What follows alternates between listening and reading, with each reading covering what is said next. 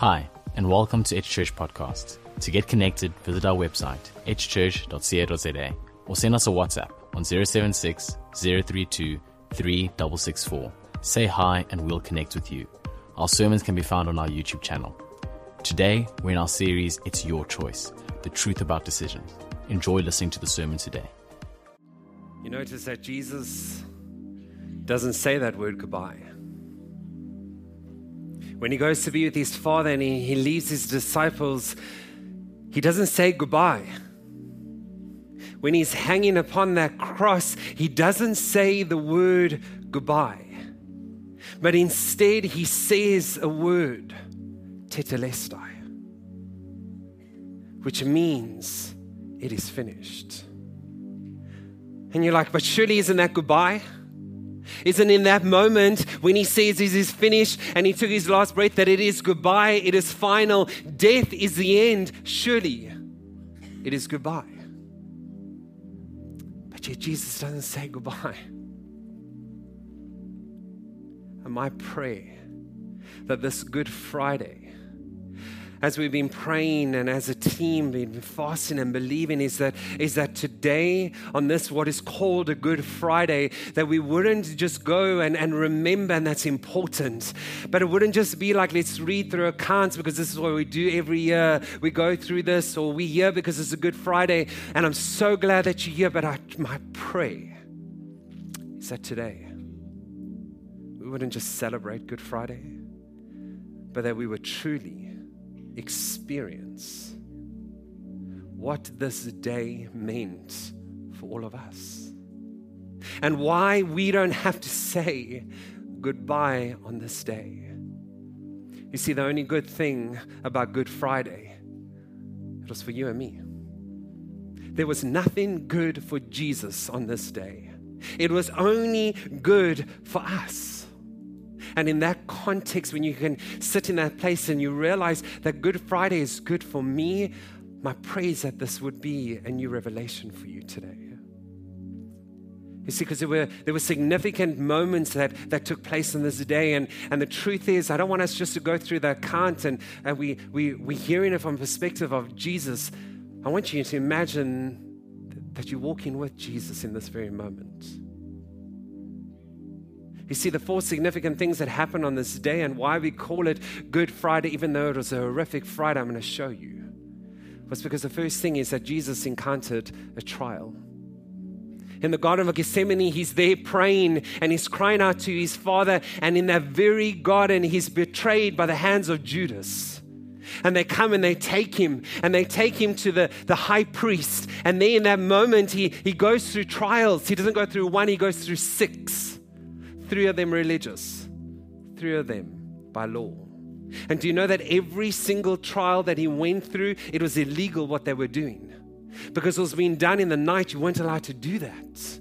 And every time they tried to go through that, they couldn't convict Jesus, not on the religious, nor by the law.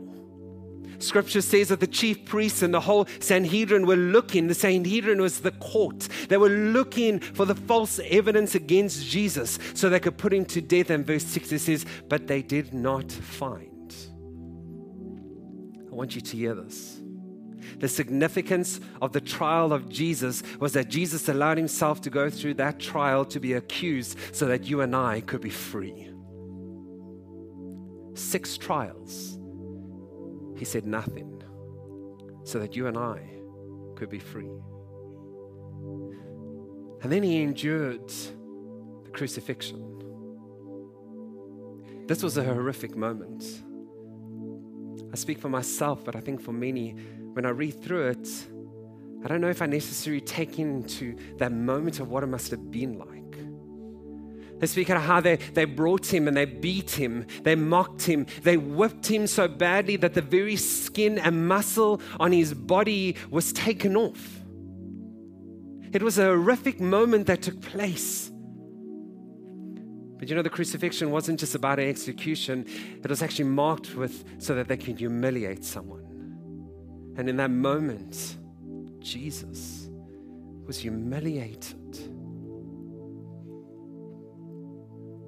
But I love how Isaiah the prophet, eight hundred years before this moment even happens, he speaks of it and he has his vision and he says, and he tells us how he saw it, but he doesn't just tell us how, he tells us why it happened. He says, but he was pierced for our rebellion, crushed for our sins. He was beaten so that we could be whole. He was whipped so that we could be healed. Have you ever thought about it like this? The crucifixion qualified Jesus. And you say, why do I say that? You see, because of the crucifixion, Jesus fully identifies what it is to have physical pain, to have emotional pain, to feel that loneliness. He fully knows what it feels like to be in a place where you think everything is just pain in my life. And because of the cross, it qualified him to be able to know exactly what we are feeling in this day and time. So you, when you find yourself in a place of brokenness, confusion, he says, I get it, my child. I've been there. The significance of the crucifixion, or what took place, was that he was crucified because he knew that we needed healing. He knew that he would be crucified because we needed a savior. We were people that were broken. And he says that I'm doing this, so I know what it's like. But the third moment that happened on this day after the crucifixion is that he then experienced death. For it was on the ninth hour, they said about three o'clock, Jesus took his last breath. He breathed out. And he said, it's done. Into your hands I commit my spirit, O God. You know, death is the last, it's a final blow of pain. Have you ever been with someone in those last moments? You identify well with this. You'll know that it is in that moment that it is the final blow of the pain and the suffering that they experience. Death is final. After that moment, there's, there's no coming back.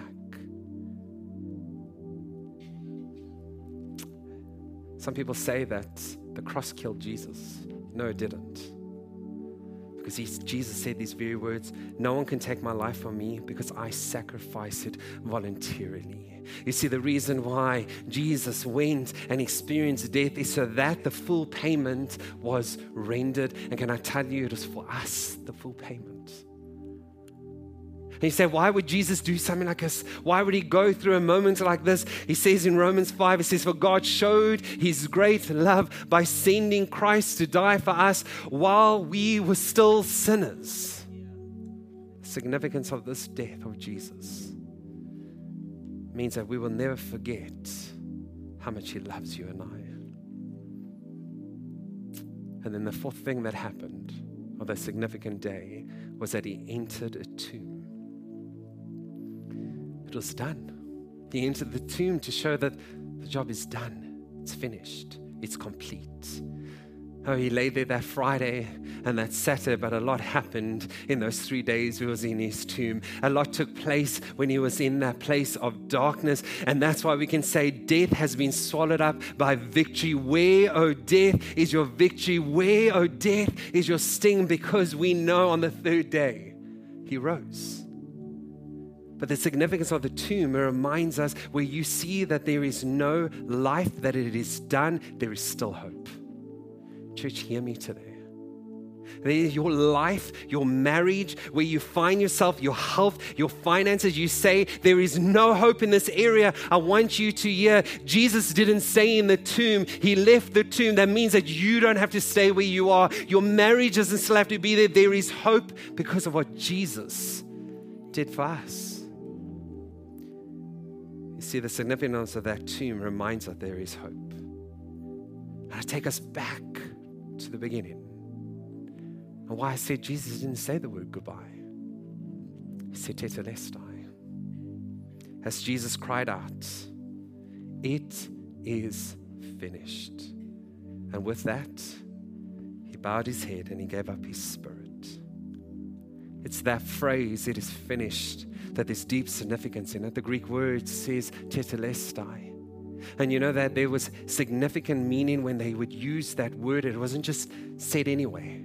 And as we, we recall that, it's, it's said five times, that brings truth to us today. And why he said it is finished instead of saying goodbye. You see, when a servant would, would finish something with his master, he would come to his master and he would say, tetelestai, I'm done with the work. When a judge was proceeding over a case and they finally had the evidence and, and he comes to a conclusion, he would say, tetelestai, justice is served. When an accountant goes, this is what we need to pay. We pay this debt, and they balance the book. The accountant would say, tetelestai, all the debt has been paid. It is finished. When an artist would be painting a masterpiece and eventually step back and he looks at his piece and he, and he admires what has happened, he says, tetelestai. The artwork, the masterpiece is done. When a priest would, would, they would come for an offering and they would do a sacrifice, a burnt offering. At the end, the priest would look and he would say, tetelestai, the offering has been consumed. You know, on that day that Jesus hung upon the cross, he said all five of those statements. In that very moment, Jesus cried out and he says, the job is done. The justice is served. In that moment, he cried out, he says, the debt has been paid. The artwork is complete. And his last thing he cried out, he said, the offering has been given. He said to me, but Dan, why do we not still say goodbye? Because of what he said. And you know, the things that we can say goodbye into our life because of the cross is that guilt and shame that we're still carrying. That, that secret, that feeling of no one will ever fully understand, you can't say goodbye to that because of what Jesus did for you. That moment of saying, I'm so lonely that there's no one who can love me. I never thought my marriage would end like this. You can say goodbye to that because Jesus says, I will still be with you.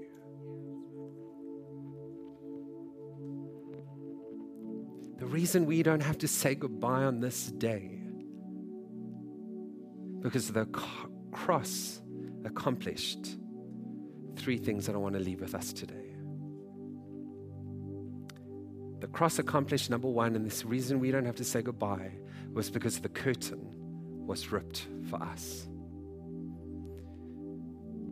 We read this account, and, and it, it is after Jesus had died that we read what happened in this moment, and I want you to hear this happened for you and me. I said in the beginning, the only good about Good Friday was for us.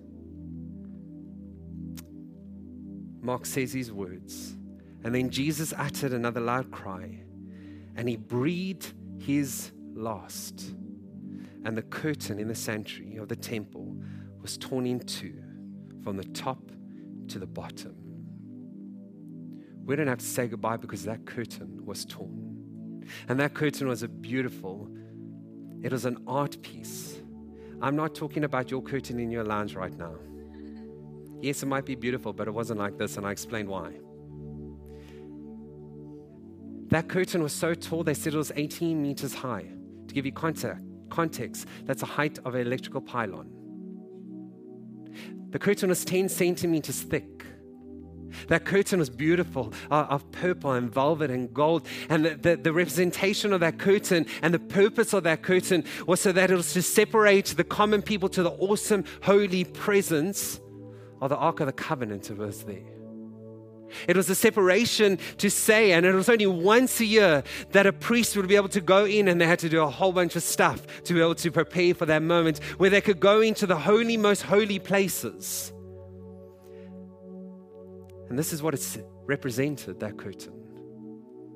That a whole generation, a whole group of people were not allowed to enter into that most holy of places. That, that your life, your sin, you are disqualified from coming into this place. In actual sense, you're an outcast to coming into this moment. I think for some of us, we identify with that. That we carry an outcast mentality. Meaning that feeling of I'm not good enough. I messed up so many times. There's that sense of like, I don't qualify to, to come into this place. Dan, if you just knew what my life was really like, not what I pretend to show everyone, there's no ways that I can come into this place. But can I tell you, We don't have to say goodbye to our hope, our Savior, because when that curtain was torn, he said, I paid for closeness with you. That his desire is to be close with you regardless of your sin and shame. He says, come with that to me. You don't have to try and get everything in order before you can come to me. He invites that for you. And maybe that curtain in your life is disappointment. I never thought my life would be like this. You're asking those questions. God, why? Why did it end like this? God, why was my wife taken to illness? God, why am I in a situation? And disappointment of the why is the curtain that separates you from being close with Jesus. Or maybe it's a thing of fear and anxiety that is controlling your life. Can I tell you, one thousand four hundred years that curtain hung, but in one moment when Jesus said, tetelestai, it was torn. So that we could come into the most holy, and Hebrew puts it in such a beautiful way. And he says, through the curtain, we can come boldly into the presence of God. What I want you to hear today is the cross turns outcasts into family. All of us were once an outcast until we met Jesus, says, and now you belong to my family. But then the second thing that happens in that moment, we read the account where a Roman officer in, in Mark fifteen, verse thirty-nine, the Roman officer who stood facing him, speaking about Jesus, and he saw how he died, he said, this man truly was the Son of God. See, the second thing why we don't have to say goodbye on this Good Friday is because the cross renders a conversion. What do I mean by that? This Roman officer that we just read about, this Roman officer was the very one who killed Jesus. Can you imagine having that as a title? This moment is that this Roman officer is standing there looking at Jesus with blood still on his hand, with a spear still in his hand. The one they say, they record, is the one that broke Jesus' heart is standing there, and he has this moment where he has this realization that this truly was the Son of God. And in that moment, his life is changed, and he actually goes by a name. Longinus was his name. And they recall how he goes on to not only just have that encounter where he's changed, because the cross renders a conversion means that there's a change that happens on the inside. Because in that moment, the officer realized that something was different and there was a change inside of him, because he goes on. And scripture, we read, the scholars write how he goes and he starts to speak about Jesus. And he speaks about what happened to others. And in actual fact, he dies as a martyr. The one who murdered Jesus now becomes an evangelist. Can I tell you, the cross renders a, a conversion. The cross does something. And you say to me, well, this will never change. My marriage will never change. My life will never change. The way I feel will never change. Hear me, the cross means that we can be different. It doesn't mean that everything just disappears and life is just glorious and peachy. But it means that through even the difficulties, he says, I'll give you grace to face this moment. The cross paid for our conversion. It meant that the old self is gone, two Corinthians. The old life is gone and a new life has begun. And that's why next week we celebrate in baptism.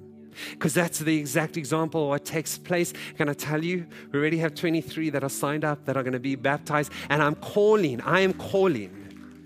There are more that need to take that step. And you're like, yo, but Dan, twenty-three, that's a lot. And maybe I can just go to the next one. Why wait? If we need to do extra services, we will do that to do baptism. Hear me. The cross demands a response, and it's a conversion that happens from the inside out. The cross turns, because of that conversion, the cross turns outlaws into disciples. Takes outlaws and goes, come, you're one of my disciples now. It took that Roman officer and it says, now you will be a disciple. And I end with this last one. The third reason why we don't have to say goodbye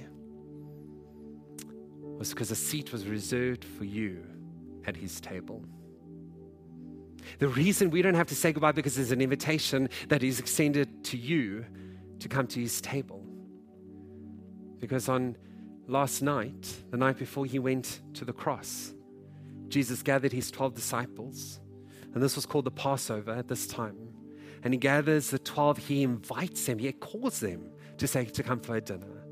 It's like you get a message. Would you like to come for supper? There was an invitation that was given to this group of men. And can I tell you that these guys were not, didn't have it all together. Yes, they were incredible guys, but they still carry their normal humanity with them, of the one that would doubt, of the one who would go and deny Jesus eventually after seeing all the miracles, to the one who very betrayed Jesus in that moment. He was still invited to come take a seat at the table. So you say to me, there's no space for me? It's incorrect. Because of the cross, he says, I've reserved a seat for you to come to the table. And you say, but why would Jesus do that? Why would he invite someone like me? I'm, I feel like a beggar. I can't come sit at this table with this, this God who is so perfect. How? Why? It's because John three sixteen. For God so loved the world that he gave his one and only son. Why did he do that? So that none of us will perish, but that we would have eternal life. The cross means that we don't have to say goodbye because there's a seat for us, and that seat at the table is eternity. It is salvation in him. Jesus did this. God our Father said, I will send my son so that no one will have to spend eternity without me, that they would have hope, that you would have hope to face your future today. He says, because I'm with you now and I'll be with you when you close your eyes and you take your last breath and it is finished. He says, there you will open up your eyes and you'll be with me. And that's why he sent his son. That's why there's a seat reserved for you at the table. It's the gift of salvation that he gives every one of us. And in this moment, he offers that gift of salvation to us. And can I say this? The only thing that separates us to being close to God is ourselves. He did it all. He laid out everything. And his desire is that you would accept this invitation because you would never force it. He said, here's the invitation, will you respond? And that's what I'm calling for us to do on this Good Friday. The reason we don't have to say goodbye is because he said there's an invitation for you to come to me. Come on, don't you close your eyes with me. And I want you to hear this. The only thing that the cross killed on Good Friday was the old me. And I'm going to say it again. The only thing that the cross killed on Good Friday was my old self. The cross is an invitation today for you to come to him. And it's like an invitation that goes out, and it, it requires an R S V P. It requires for you to do something to respond. And so I'm calling us to respond to this invitation that has been placed in front of you today. And it's a beautiful invitation. It's a gentle invitation. You see, at the foot of the cross, it's level ground. At the foot of the cross, it's level, meaning that, that regardless of whether you're a politician, you're a celebrity, whether you're a domestic worker, whether you have no work, whether you're a child, whether you're a rapist, whether you don't know, there at the foot of the cross, we are all equal, meaning that there's a space for everyone. And today I want to pray for those who have never made that decision, or today you identify that you've lost something inside. But this Good Friday, you experience in Jesus. That today you have an opportunity to respond. And right now, if you're saying, I feel it, and I know the Holy Spirit is working, saying, I want to respond, right now you can. So I want to take a moment to pray. And, I, and if that's you saying, Dan, I want to respond to this message of salvation, I want you to say this prayer quietly. I'm not going to make you do anything embarrassing. Say this prayer with me right now if that's you. You can feel it in your heart.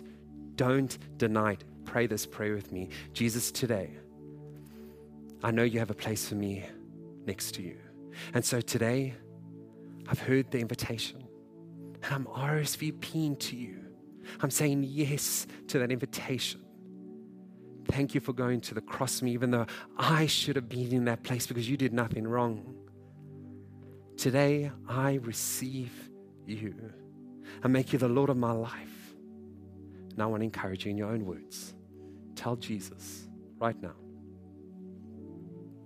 Tell him, Lord, I accept you. Say it in your own words, Jesus, say on this Good Friday, I acknowledge that I am so lost. I need you. Tell him that.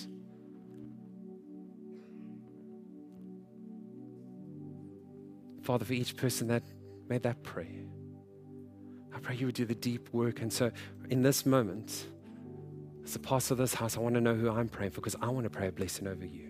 If you prayed that prayer today with all eyes closed as a private moment, I want you just to lift your hand. Take it as a step of faith and say, I prayed that prayer. Across this auditorium, lift your hand if you prayed that prayer. Amen. Amen.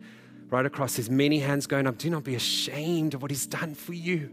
If there's any day that we can have a greater response, it's today on this Good Friday. If that's you, you prayed that prayer, lift your hand. One more time. Amen. We can put it down. Pray that prayer. Father, I thank you for each hand, the many hands that are lifted. I thank you for our first service, the amount of hands that went up. God, I thank you that you've called people for this time. There's no mistake that they're here, even if they felt like they were dragged, even if they don't know why they're here. God, they're here for a reason. And I pray you would do the deep work in their life. And you can look up at me.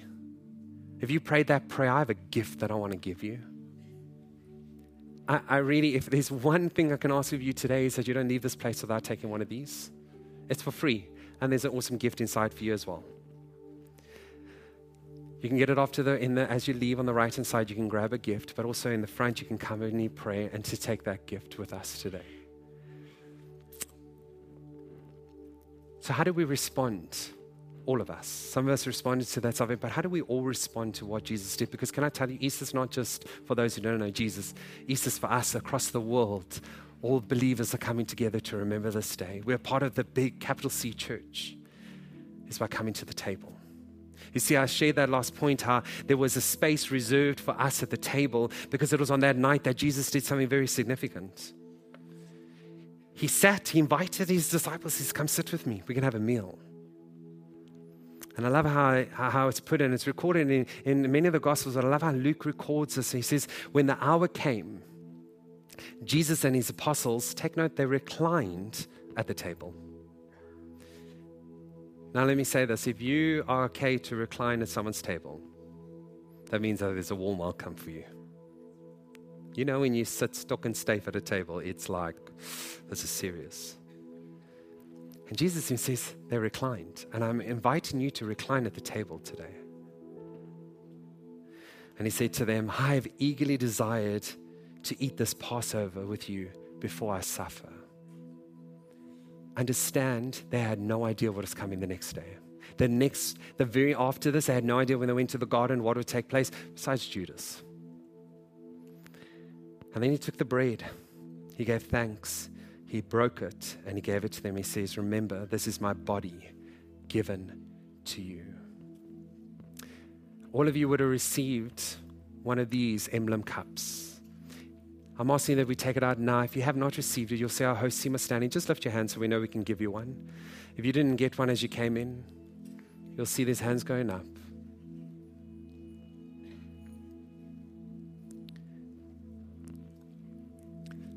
As we take communion today, on the top there's a wafer, and I would encourage all of us to open it. You'll see that there's a, a see-through sleeve that you just tear it back. And you take the wafer and just to hold it in your hands. We're going to take together when, when I instruct us. Just take your wafer out and hold it right now.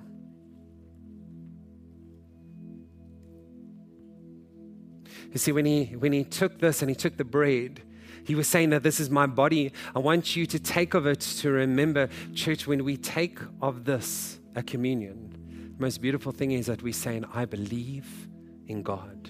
I believe in Jesus.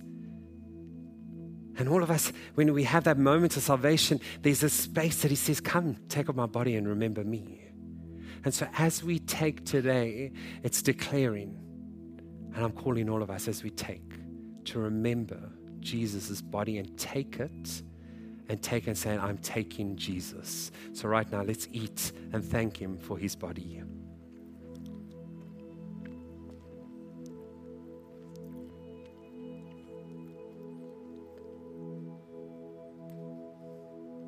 And then I want you to open up the juice, the silver part of the emblem.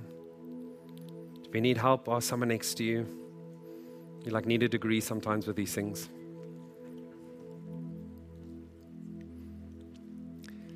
But what did this represent? It was a representation of Jesus' blood.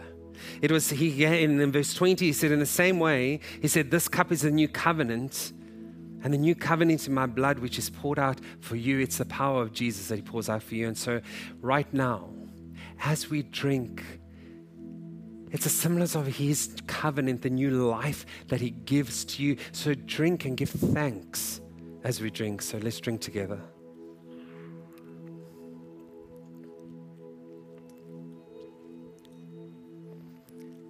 And in a moment, they're going to pass around so you can put your emblems in there. But church, how do we respond to this? I don't know about you, but there's nothing that I have that is a more appropriate response to what Jesus has done for my life. If I think of myself and that a gracious God still chooses to love me, my response is to worship. But we're not worshiping anyone. See, worship is an act of honoring. And we're honoring a king in this very moment. So as we take time and coming out of breaking of bread, I want to encourage you to respond in worship. Do business with him. And let's thank him today. There was a moment when the lights went out, when death had claimed its victory. The King of Love had given up his life, the darkest day in history. There on a cross they made for sinners, for every curse his blood atoned. One final breath and it was finished, but not the end we could have known. For the earth began to shake, and the veil was torn. What sacrifice was made as the heavens roared?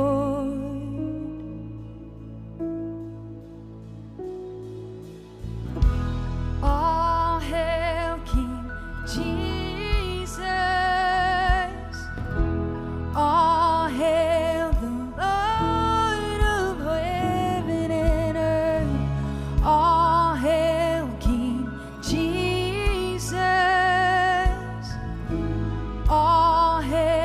the Savior.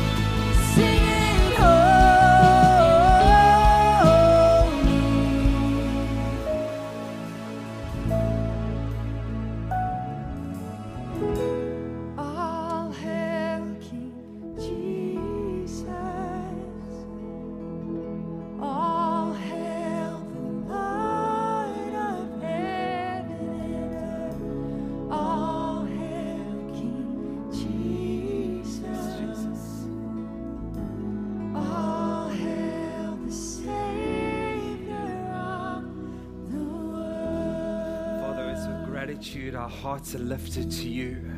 It's in this place of remembering of what you have done for us, that it's not just a celebration, it's experiencing what you did at Calvary for me, for us. And it's out of that place that we can declare those words, all hail our risen King. Yes, we know it was a bad day on Friday, but we know that our Savior rose on Sunday.